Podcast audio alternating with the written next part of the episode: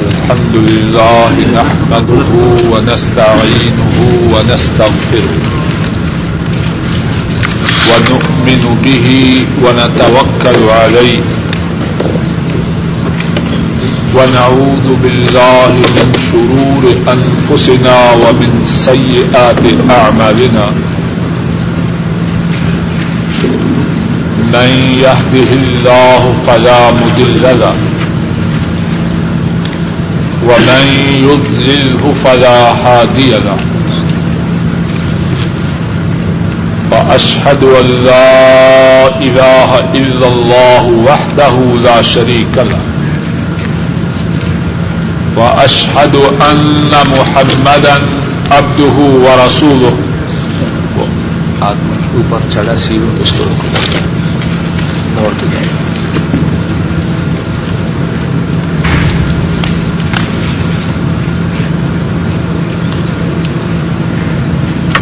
الله نحمده ونستعينه ونستغفره ونؤمن به ونتوكل عليه ونعوذ بالله من شرور أنفسنا ومن سيئات أعمالنا من يهده الله فلا مضل له ومن يضلله فلا هادي له وأشهد أن لا إله إلا الله وحده لا شريك له وأشهد أن محمدا عبده ورسوله صلى الله عليه وسلم أما بعد فإن خير الحديث كتاب الله وخير الهدي هدي محمد صلى الله عليه وسلم وشر الأمور محدثاتها وكل محدثة بدعة وكل بدعة ضلالة وكل ضلالة في النار اللهم صل على محمد وعلى آل محمد كما صليت على إبراهيم وعلى آل إبراهيم إنك حميد مجيد. اللهم بارك على محمد وعلى آل محمد كما باركت على إبراهيم. وعلى آل إبراهيم إنك حميد مجيد. اللهم انفعنا بما علمتنا وعلمنا ما ينفعنا وزدنا علما. رب اشرح لي صدري ويسر لي أمري. واحلل عقدة من لساني يفقه قولي. سبحانك لا علم لنا إلا ما علمتنا إنك أنت العليم الحكيم.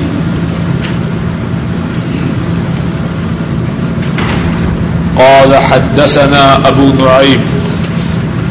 قال حدثنا شيبان. أن يحيى عن أبي سلمة عن جعفر بن عمرو بن أمية الزمري رضي الله تعالى عنه، أن أباه أخبره أنه رأى النبي صلى الله عليه وسلم يمسح على الخفين، وتابعه حرب بن شداد. وعبان أن يحيى امام بخاری فرماتے ہیں، ہم سے یہ حدیث ابو نعیم نے بیان کی اور ابو نعیم نے کہا، ہم سے یہ حدیث شیبان نے بیان کی اور شیبان یحییٰ سے اور یحییٰ ابو سلمہ سے اور ابو سلمہ جعفر بن امر بن امیہ دمری سے اور جعفر اپنے باپ امر بن امیہ دمری رضی اللہ تعالی انہوں سے روایت بیان کرتے ہیں۔ اور امر بن امیہ نے کہا کہ انہوں نے نبی کریم صلی اللہ علیہ وسلم کو دیکھا کہ آپ اپنے مودوں پر اور امر بن ابیا بن زمری نے بتلایا کہ انہوں نے نبی کریم صلی اللہ علیہ وسلم کو دیکھا کہ انہوں نے اپنے مودوں پر مسحا کیا۔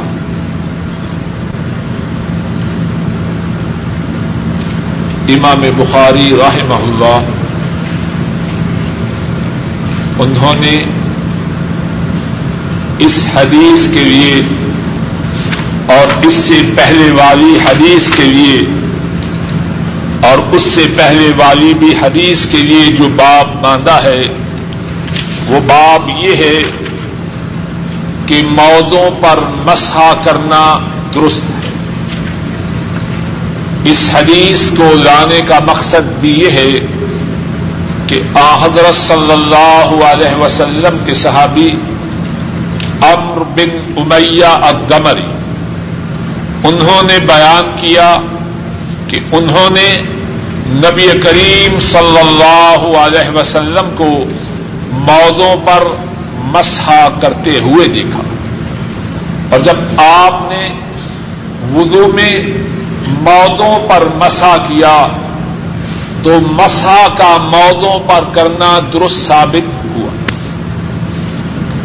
اس حدیث کی صنعت میں ایک بات ہے اور اس قسم کی بات پہلے کتنی دفعہ گزر چکی ہے۔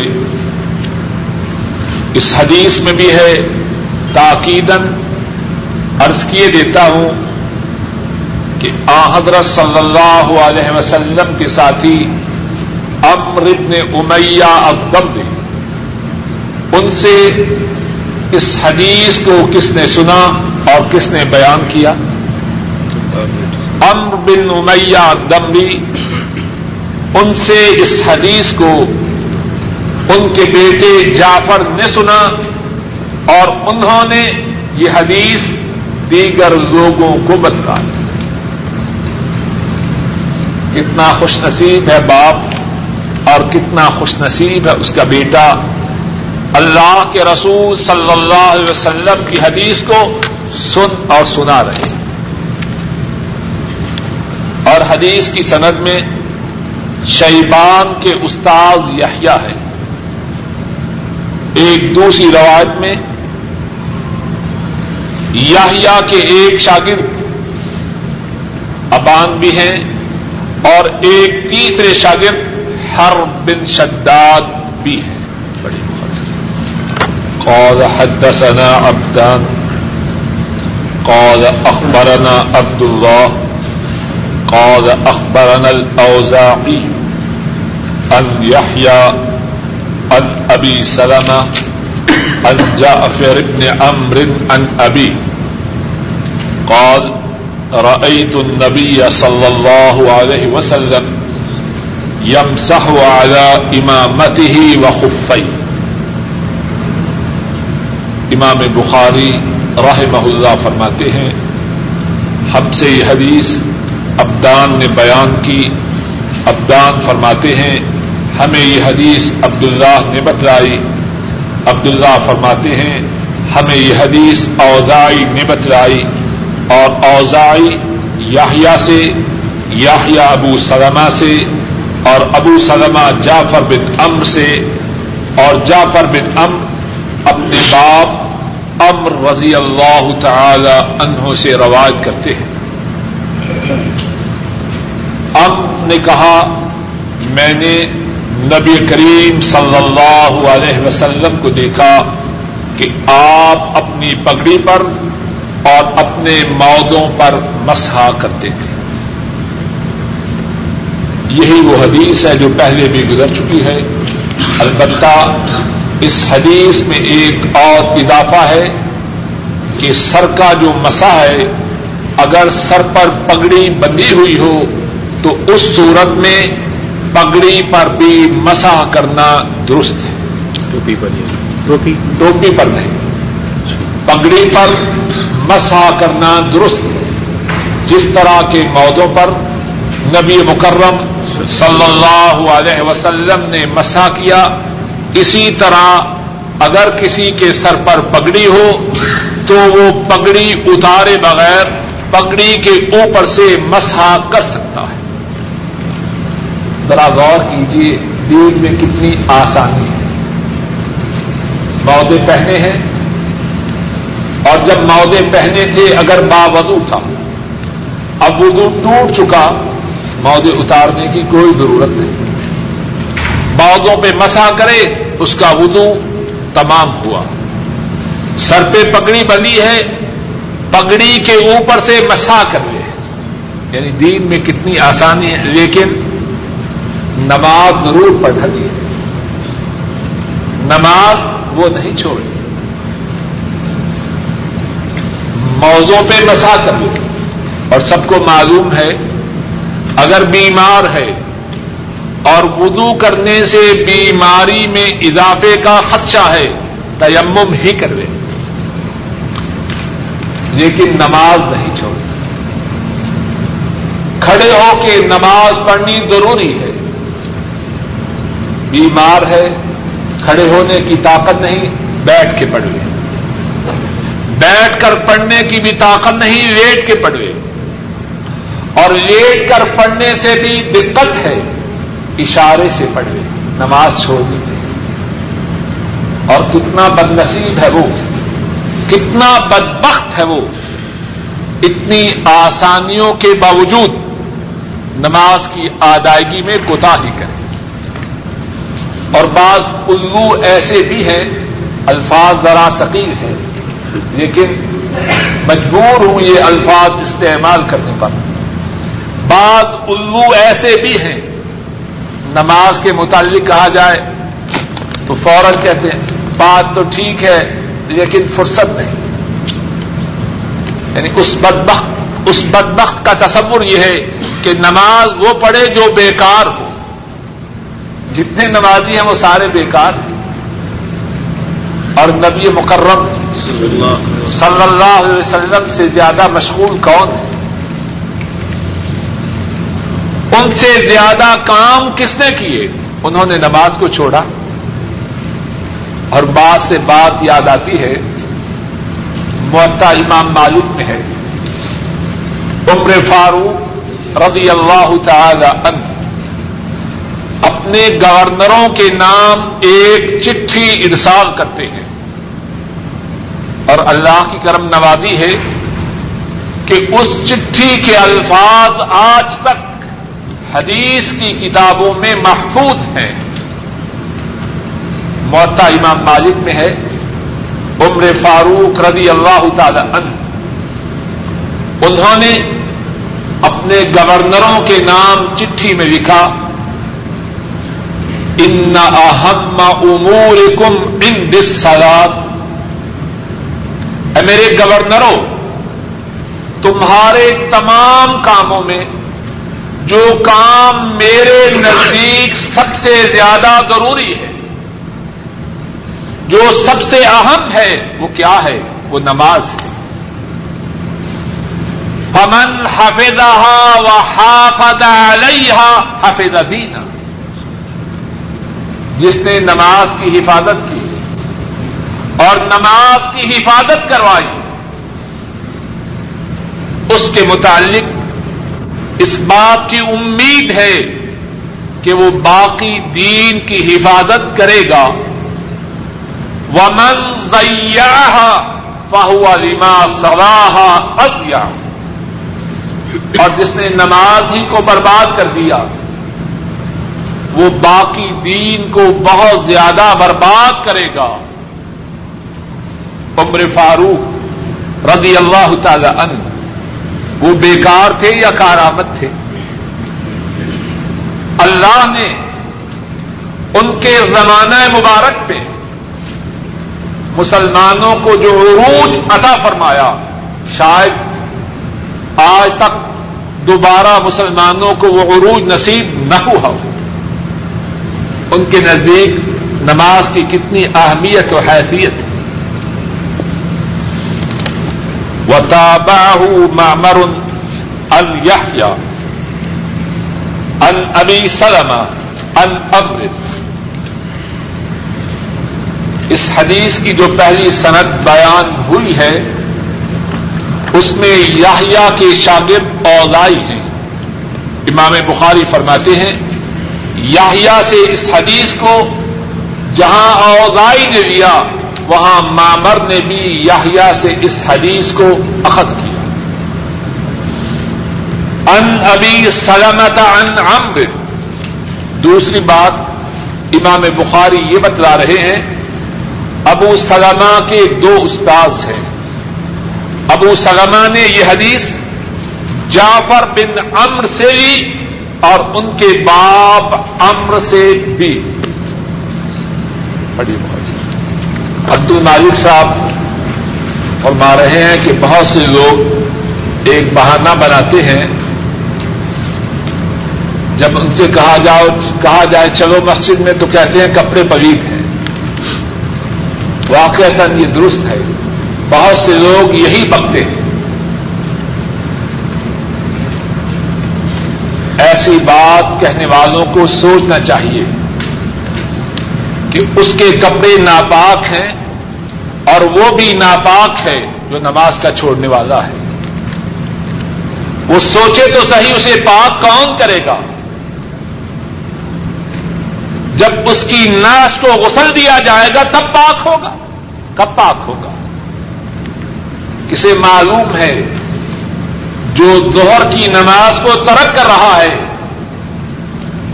کہ وہ اثر کی نماز تک زندہ رہے گا یا بھی مر جائے گا۔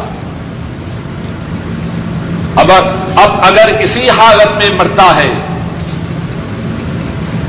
تو اللہ کے ہاں کون سا منہ لے کے جا رہا ہے؟ اپنے بارے میں خود کہہ رہا ہے، ناپاک ہوں۔ مسلمان ہے۔ مدینے والے کے امتی ہونے کا دعوی ہے۔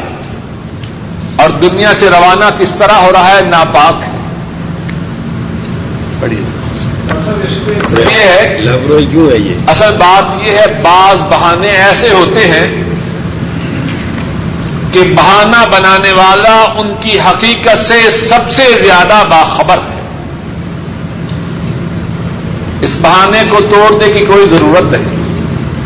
کوئی سویا ہوا ہو اسے تو کوئی جگائے جو جاگ رہا ہو اور اس بات پہ مصر ہو کہ میں نے بیدار نہیں ہونا، اب اس کے لیے کیا کیا جائے؟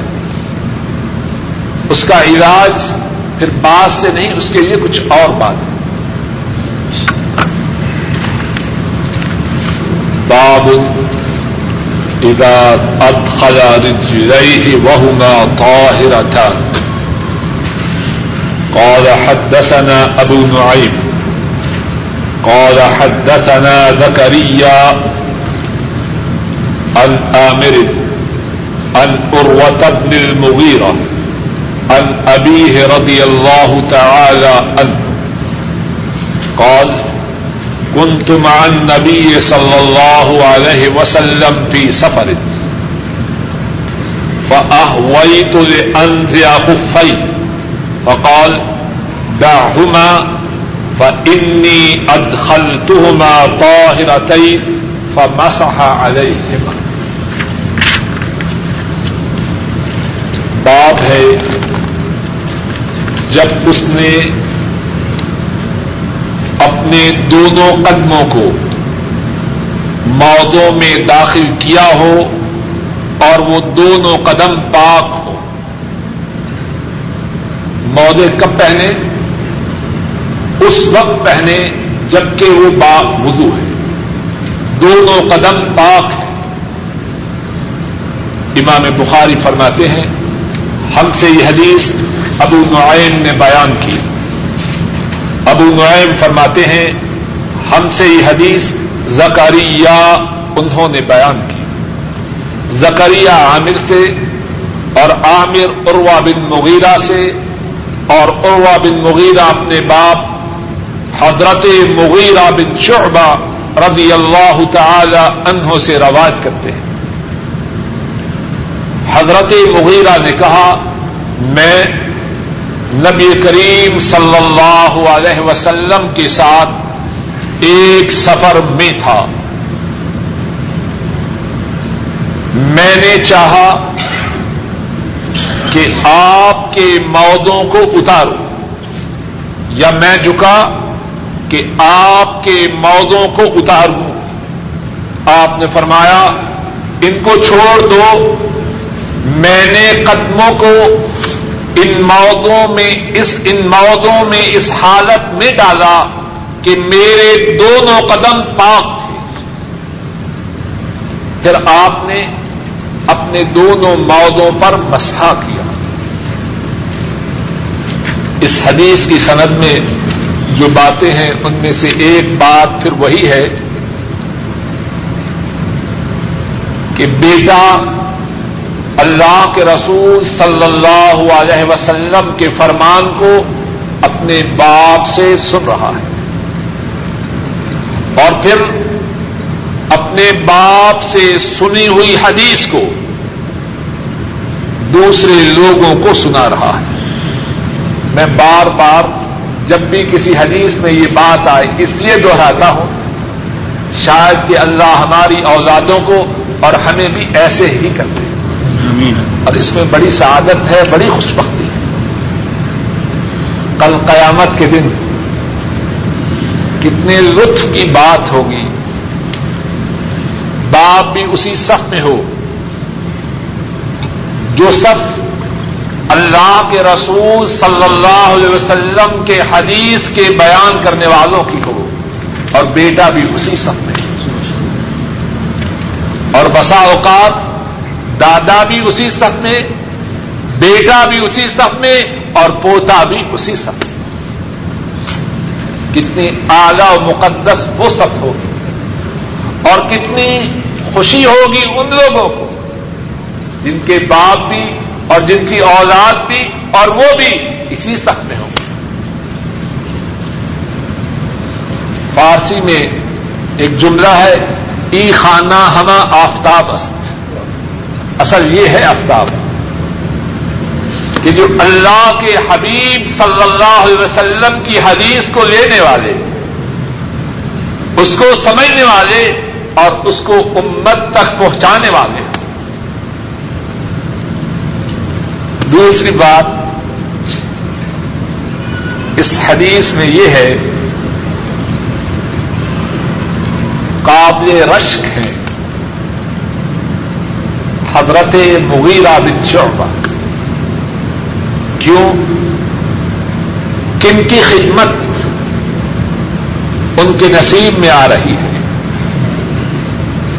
کتنے لوگ کتنوں کی خدمت کرتے ہیں؟ لیکن اللہ کی ساری مخلوق میں کوئی ایسا ہے جو مدینے والے کے برابر ہو؟ حضرت مغیرہ بن شعبہ ان کا نصیب کتنا بلند ہے۔ کہتے ہیں جوتے سیدھے کرنا۔ کس کے جوتے سیدھے کر رہے ہیں؟ کتنی خوشبختی ہے حضرت مغیرہ کی۔ اور اس حدیث میں یہ بھی ہے کہ مغیرہ کے سینا میں اللہ کے رسول صلی اللہ علیہ وسلم کی خدمت کا کتنا جذبہ ہے۔ آپ نے فرمایا تو نہیں۔ آپ وضو فرما رہے ہیں۔ حضرت مغیرہ سمجھتے ہیں کہ وضو میں قدموں کو بھی دھونا ہے۔ بغیر آپ کے فرمائے ہوئے آپ کے موضوع کو اتارنے کے لیے جھکتے ہیں۔ اور ایک اور بات اس حدیث سے یہ معلوم ہوتی ہے، اگر کوئی عالم ہو، کوئی بڑا ہو، اس کے جوتے سیدھے کیے جا سکتے ہیں۔ اس کی جرابوں کو اتارنا، اس کے مودوں کو اتارنا، اس کی جوتی کو اتارنا یا اس کو پہنانا درست ہے؟ آپ نے یہ نہیں فرمایا کہ اے مغیرہ، میرے مودوں کو اتارنا درست نہیں، یہ نہیں فرمایا۔ اور آپ وہ ہیں، آپ کے سامنے غلط بات ہو، فوراً ٹوک دیتے۔ فرمایا داہوں ان کو رہنے دو۔ میں نے جب مودے پہنے تو میرے قدم پاک تھے، میں باغلو تھا۔ مودوں کے اتارنے کی کوشش وہ غلط نہ تھی، لیکن اس وقت ضرورت نہ تھی۔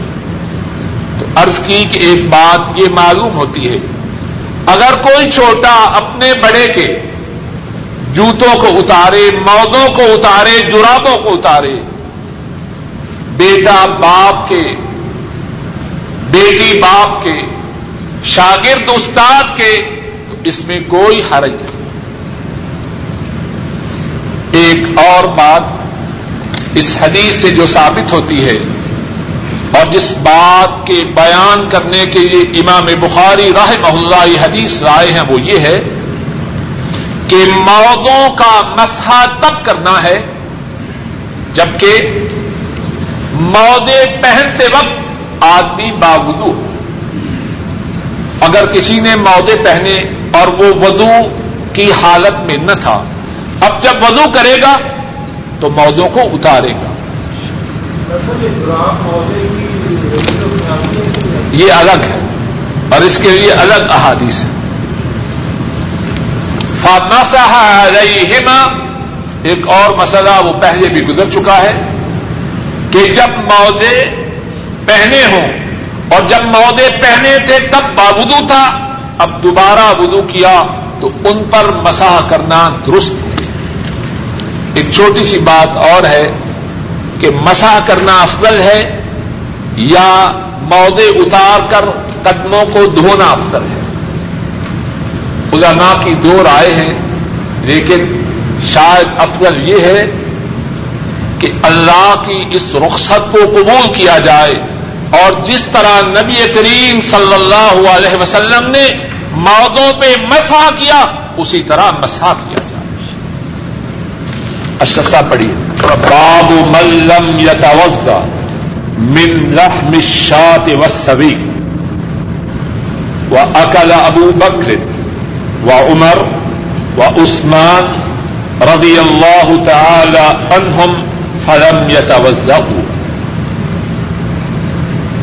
قال حدثنا عبد الله بن يوسف. قال أخبرنا مالك عن زيد بن أسلم عن عطاء بن يسار عن عبد الله بن عباس رضي الله تعالى عنهما أن رسول الله صلى الله عليه وسلم أكل كتف شات ثم سل ولم يتوضأ.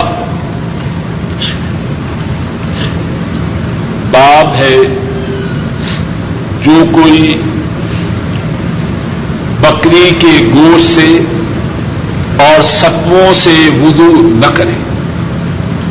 بکری کا گوشت کھائے یا ستو پیے ستو سمجھتے ہیں بخاری صاحب؟ نہیں۔ کیا کہتے بتائیے پنجاب کے بندے سمجھتے نہیں سمجھتے نہیں سمجھتا زمانے سے کوشش ہے سمجھنے جو پنجابی حضرات ہیں نا بندے میں جو نہیں ہوتے جن کو کچھ ان کو پیس کے شربت میں ڈال کے جی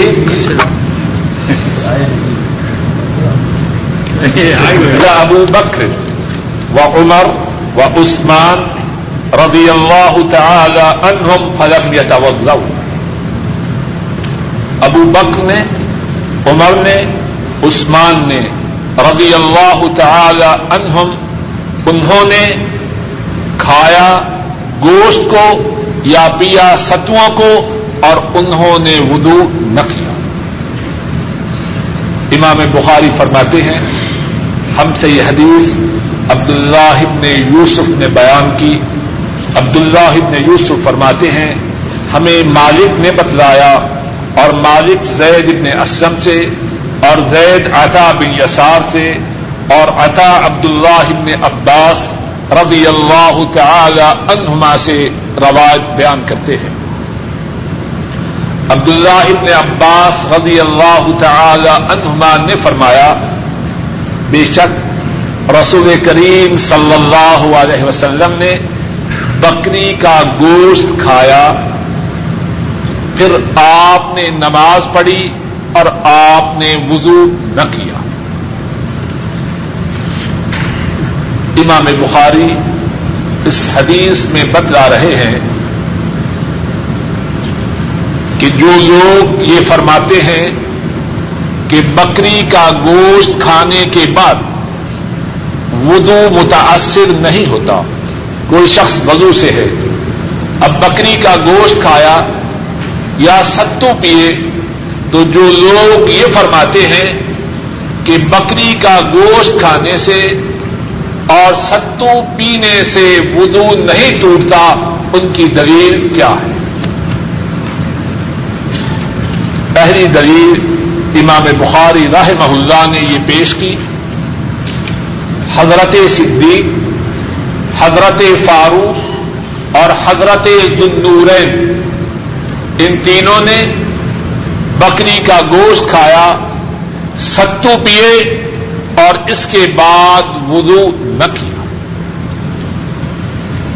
دوسری دلیل، اس بات کی تائید میں امام بخاری راہ محلہ یہ پیش فرماتے ہیں کہ عبداللہ ابن عباس رضی اللہ تعالی عنہما، انہوں نے فرمایا کہ بے شک رسول کریم صلی اللہ علیہ وسلم نے بکری کا گوشت کھایا، پھر آپ نے نماز پڑھی اور آپ نے وضو نہ کیا۔ اس حدیث میں کتنی باتیں آیا، گوشت کو یا پیا ستووں کو اور انہوں نے وضو نہ کیا۔ امام بخاری فرماتے ہیں، ہم سے یہ حدیث عبد اللہ ابن یوسف نے بیان کی۔ عبد اللہ ابن یوسف فرماتے ہیں، ہمیں مالک نے بتلایا اور مالک زید ابن اسلم سے اور زید عطا بن یسار سے اور عطا عبد اللہ ابن عباس رضی اللہ تعالی عنہما سے روایت بیان کرتے ہیں۔ عبداللہ ابن عباس رضی اللہ تعالی عنہما نے فرمایا، بے شک رسول کریم صلی اللہ علیہ وسلم نے بکری کا گوشت کھایا، پھر آپ نے نماز پڑھی اور آپ نے وضو نہ کیا۔ امام بخاری اس حدیث میں بتلا رہے ہیں کہ جو لوگ یہ فرماتے ہیں کہ بکری کا گوشت کھانے کے بعد وضو متاثر نہیں ہوتا۔ کوئی شخص وضو سے ہے، اب بکری کا گوشت کھایا یا ستو پیے، تو جو لوگ یہ فرماتے ہیں کہ بکری کا گوشت کھانے سے اور ستو پینے سے وضو نہیں ٹوٹتا، ان کی دلیل کیا ہے؟ پہلی دلیل امام بخاری راہ اللہ نے یہ پیش کی۔ حضرت صدیق، حضرت فاروق اور حضرت ذنورین ان تینوں نے بکری کا گوشت کھایا، ستو پیے اور اس کے بعد وضو نہ کیا۔ دوسری دلیل، اس بات کی تائید میں امام بخاری راہ محلہ یہ پیش فرماتے ہیں کہ عبداللہ ابن عباس رضی اللہ تعالی عنہما، انہوں نے فرمایا کہ بے شک رسول کریم صلی اللہ علیہ وسلم نے بکری کا گوشت کھایا، پھر آپ نے نماز پڑھی اور آپ نے وضو نہ کیا۔ اس حدیث میں کتنی باتیں ہیں۔ ایک بات تو یہ ہے اور پہلے بھی یہ بات کتنی ہی احادیث میں گزر چکی ہے کہ حضرات صحابہ نے آپ کے زندگی کے مختلف گوشوں کو کس طرح محفوظ رکھا۔ وہ سمجھتے تھے کہ آ حضرت صلی اللہ علیہ وسلم تمام انسانیت کے لیے اسوائے حسنا ہے۔ زندگی کے تمام پہلوؤں میں آپ تمام انسانیت کے لیے ہدایت کا نور ہے۔ آپ کی زندگی کے تمام پہلوؤں کو کتنے اہتمام سے، کتنی توجہ سے، کتنی محنت سے محفوظ رکھا۔ اور دوسری بات اس حدیث میں یہ ہے کہ آحدر صلی اللہ علیہ وسلم نے بکری کا گوشت کھایا۔ بعض لوگ اپنے تئی اپنے گمان میں اللہ کا مقرب بننا چاہتے ہیں، گوشت کا کھانا چھوڑ دیتے ہیں۔ بہت بڑا صوفی ہے جی ساری زندگی اس نے گوشت نہیں کھایا۔ وہ بزرگ بزرگ کیسا؟ جس کی آدات و اتواب جس کے طریقے، مدینے والے کے طریقوں کے مخالف کون ہے وہ جو ان سے بڑا بزرگ ہو؟ انہوں نے گوشت کھایا کہ نہ کھایا؟ صحیح بخاری ہے۔ صحیح حدیث ہے۔ اور بیان کرنے والے آپ کے چچا کے بیٹے عبداللہ ابن عباس ہیں۔ بے شک رسول اللہ صلی اللہ علیہ وسلم نے بکری کا گوشت کھایا۔ دوسری بات جو اس حدیث میں ہے اور جس کے لیے امام بخاری رحمہ اللہ نے اس حدیث کو اس مقام پر درج کیا ہے وہ یہ ہے کہ بکری کا گوشت کھانے کے بعد آپ نے وضو نہ کیا، بلکہ پہلے سے موجود وضو کے ساتھ نماز کو ادا کیا تو کیا معلوم ہوا بکری کا گوشت کھانے سے وضو نہیں ٹوٹتا؟ اشفاق سب پڑی اگلی حدیث۔ قال حدثنا يحيى بن بكير قال حدثنا الليث عن أقيل عن ابن شهاب قال أخبرني جعفر بن عمرو بن أمية أن أباه أخبره أنه رأى رسول الله صلى الله عليه وسلم يهتز من كتف شاة فدعي إلى الصلاة فألقى السكين فصلى ولم يتوضأ. امام بخاری راہ اللہ فرماتے ہیں، ہم سے یہ حدیث یحیا بن بقیر نے بیان کی۔ یحیا فرماتے ہیں، ہم سے یہ حدیث لیس نے اور لیس اقیل سے اور اقیل ابن شہاب سے یہ حدیث روایت کرتے ہیں۔ اور ابن شہاب نے فرمایا مجھے یہ حدیث جعفر بن محمد جعفر بن امر بن ابیا نے بتلایا اور جعفر اپنے باپ امر بن امیہ سے بیان کرتے ہیں کہ انہوں نے ان کو بتلایا کہ انہوں نے رسول اللہ صلی اللہ علیہ وسلم کو دیکھا کہ آپ بکری کا گوشت کاٹ رہے تھے۔ کہ آپ صلی اللہ علیہ وسلم بکری کا گوشت کاٹ رہے تھے۔ فدو یا ارسلات آپ کو نماز کے لیے بلایا گیا۔ فعل کا سکین آپ نے چھری کو رکھ دیا۔ فصلہ آپ نے نماز پڑھی۔ ولم یتا وزا اور آپ نے وضو نہ کیا اس حدیث کی سند میں جو بات ہے وہ یہ ہے کہ بیٹا باپ سے حدیث بیان کر رہا ہے۔ جعفر بن ام اپنے باپ امر بن امیہ اقدمری سے حدیث بیان کرتے ہیں۔ اور اس حدیث کے متن میں جو باتیں ہیں، ایک بات تو وہی ہے آحدر صلی اللہ علیہ وسلم نے بکری کا گوشت کھایا۔ دوسری بات یہ ہے کہ آحدر صلی اللہ علیہ وسلم نے بکری کا گوشت کاٹنے کے لیے چھری کا استعمال کیا۔ بعض دوست چھری کے استعمال کو گوشت کے کاٹنے کے لیے انتہائی ناپسند کرتے اگر کھاتے ہوئے کوئی چھری استعمال کرے تو فوراً فتوا صادر ہوتا ہے کہ یہ انگریزوں کا طریقہ ہے۔ کبھی آپ نے یہ بات سنی ہے کہ نہیں؟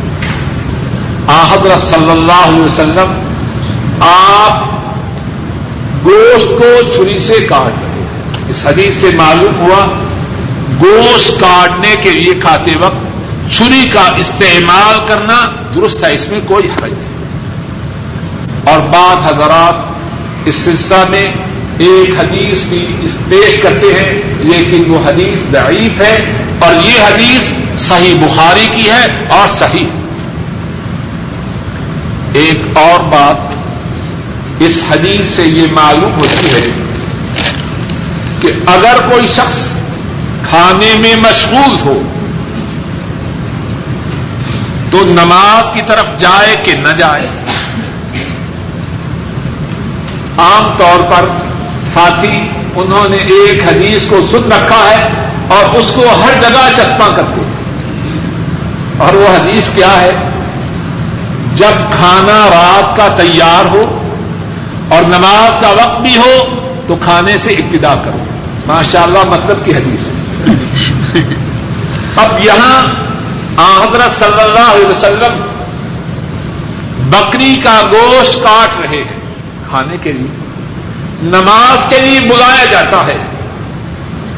گوشت کے کاٹنے یا کھانے میں مشغول رہتے ہیں یا نماز کی طرف چلے جاتے ہیں۔ کچھ بات سمجھ میں آ رہی ہے کہ نہیں؟ امان اللہ صاحب بات سمجھ میں آئی ہے کہ نماز کے لیے چلے جاتے ہیں۔ تو کیا مقصد دونوں حدیث کا؟ واللہ عالم بالثواب اگر کسی پر بھوک اس طرح غالب ہو کہ نماز کی طرف چلا بھی جائے اور اس کی آنکھوں کے سامنے گوشت اور دال ہی ہو، تو پھر وہ کھانا کھا لے۔ نماز کی طرف بعد میں جائے اور اگر اتنی مجبوری نہ ہو، اسے اتنی شدت کی بھوک نہیں کہ اتنا بے قابو ہو، اب نماز میں شریک ہو جائے، پھر بعد میں آ کے کھا لے۔ واللہ عالم بسم ایک اور بات جو اس حدیث سے ثابت ہوتی ہے، وہ یہ ہے جب نماز کا وقت ہو جائے، کوئی کتنا بڑا ہو، اسے نماز کے لیے بلایا جا سکتا ہے کہ نہیں؟ بات سمجھ میں آ رہی ہے کہ نہیں؟ کتنے بد نصیب ایسے ہیں، نماز کا وقت ہو، وہ اپنی بیگم کو بھی نہیں کہہ سکتے کہ اٹھو نماز پڑھو۔ اور کتنے شوہر ایسے ہیں، بیبیاں اللہ کے فضل و کرم سے نمازی ہیں۔ لیکن خود نمازی ہونے کے باوجود خامن کو نماز کی دعوت نہیں دے سکتے یہ اسلامی طریقہ نہیں کون ہے امام الانبیاء سے بڑا؟ کون ہے رحمت دو عالم صلی اللہ علیہ وسلم سے بڑا؟ اب نماز کا وقت ہوا۔ آپ بکری کا گوشت کاٹنے میں مشغول ہیں۔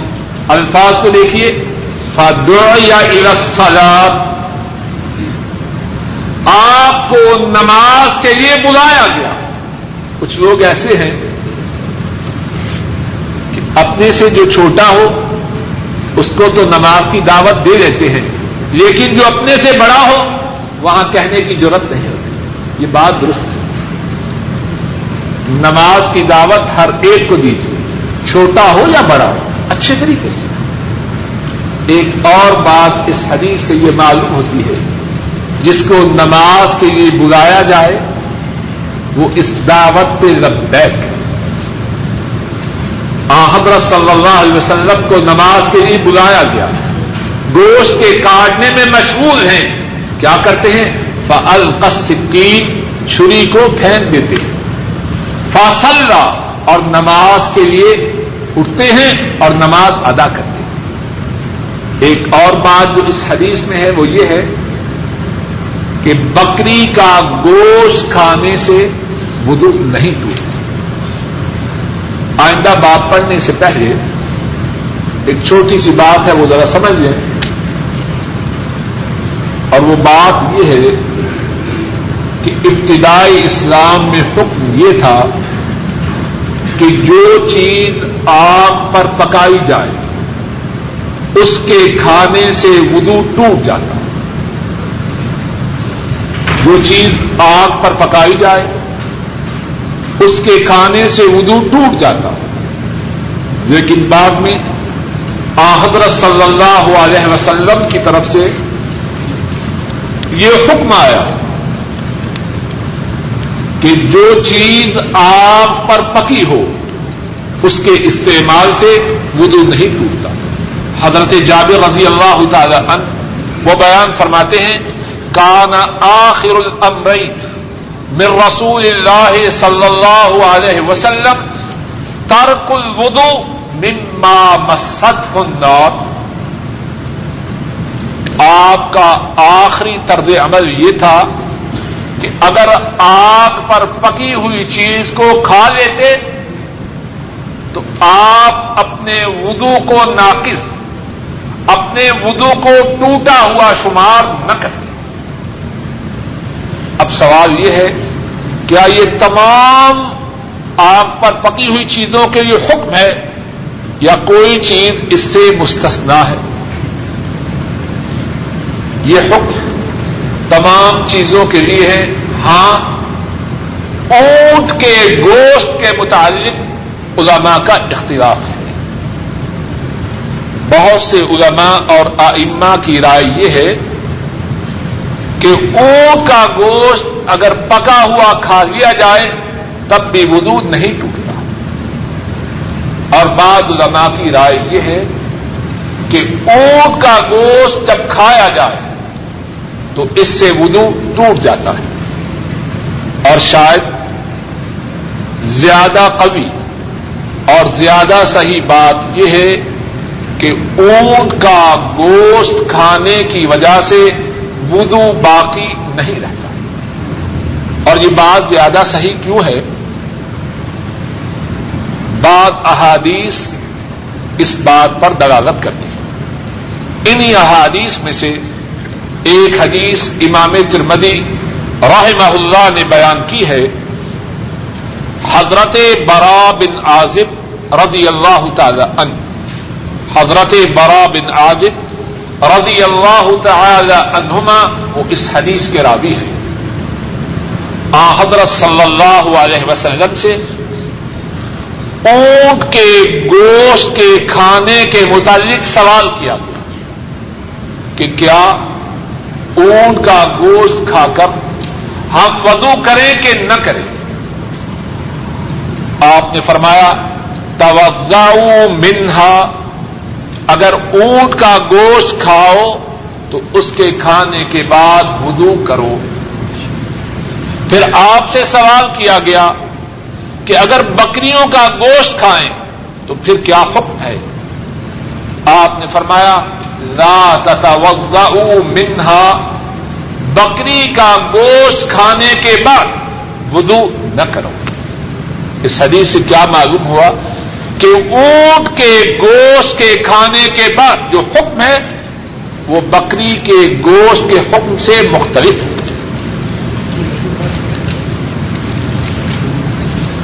اللہ عالم ثواب علماء کہتے ہیں کہ شاید اس کے گوشت میں کچھ ایسے عناصر ہیں جو بکری کے گوشت یا دیگر گوشتوں میں موجود ہیں۔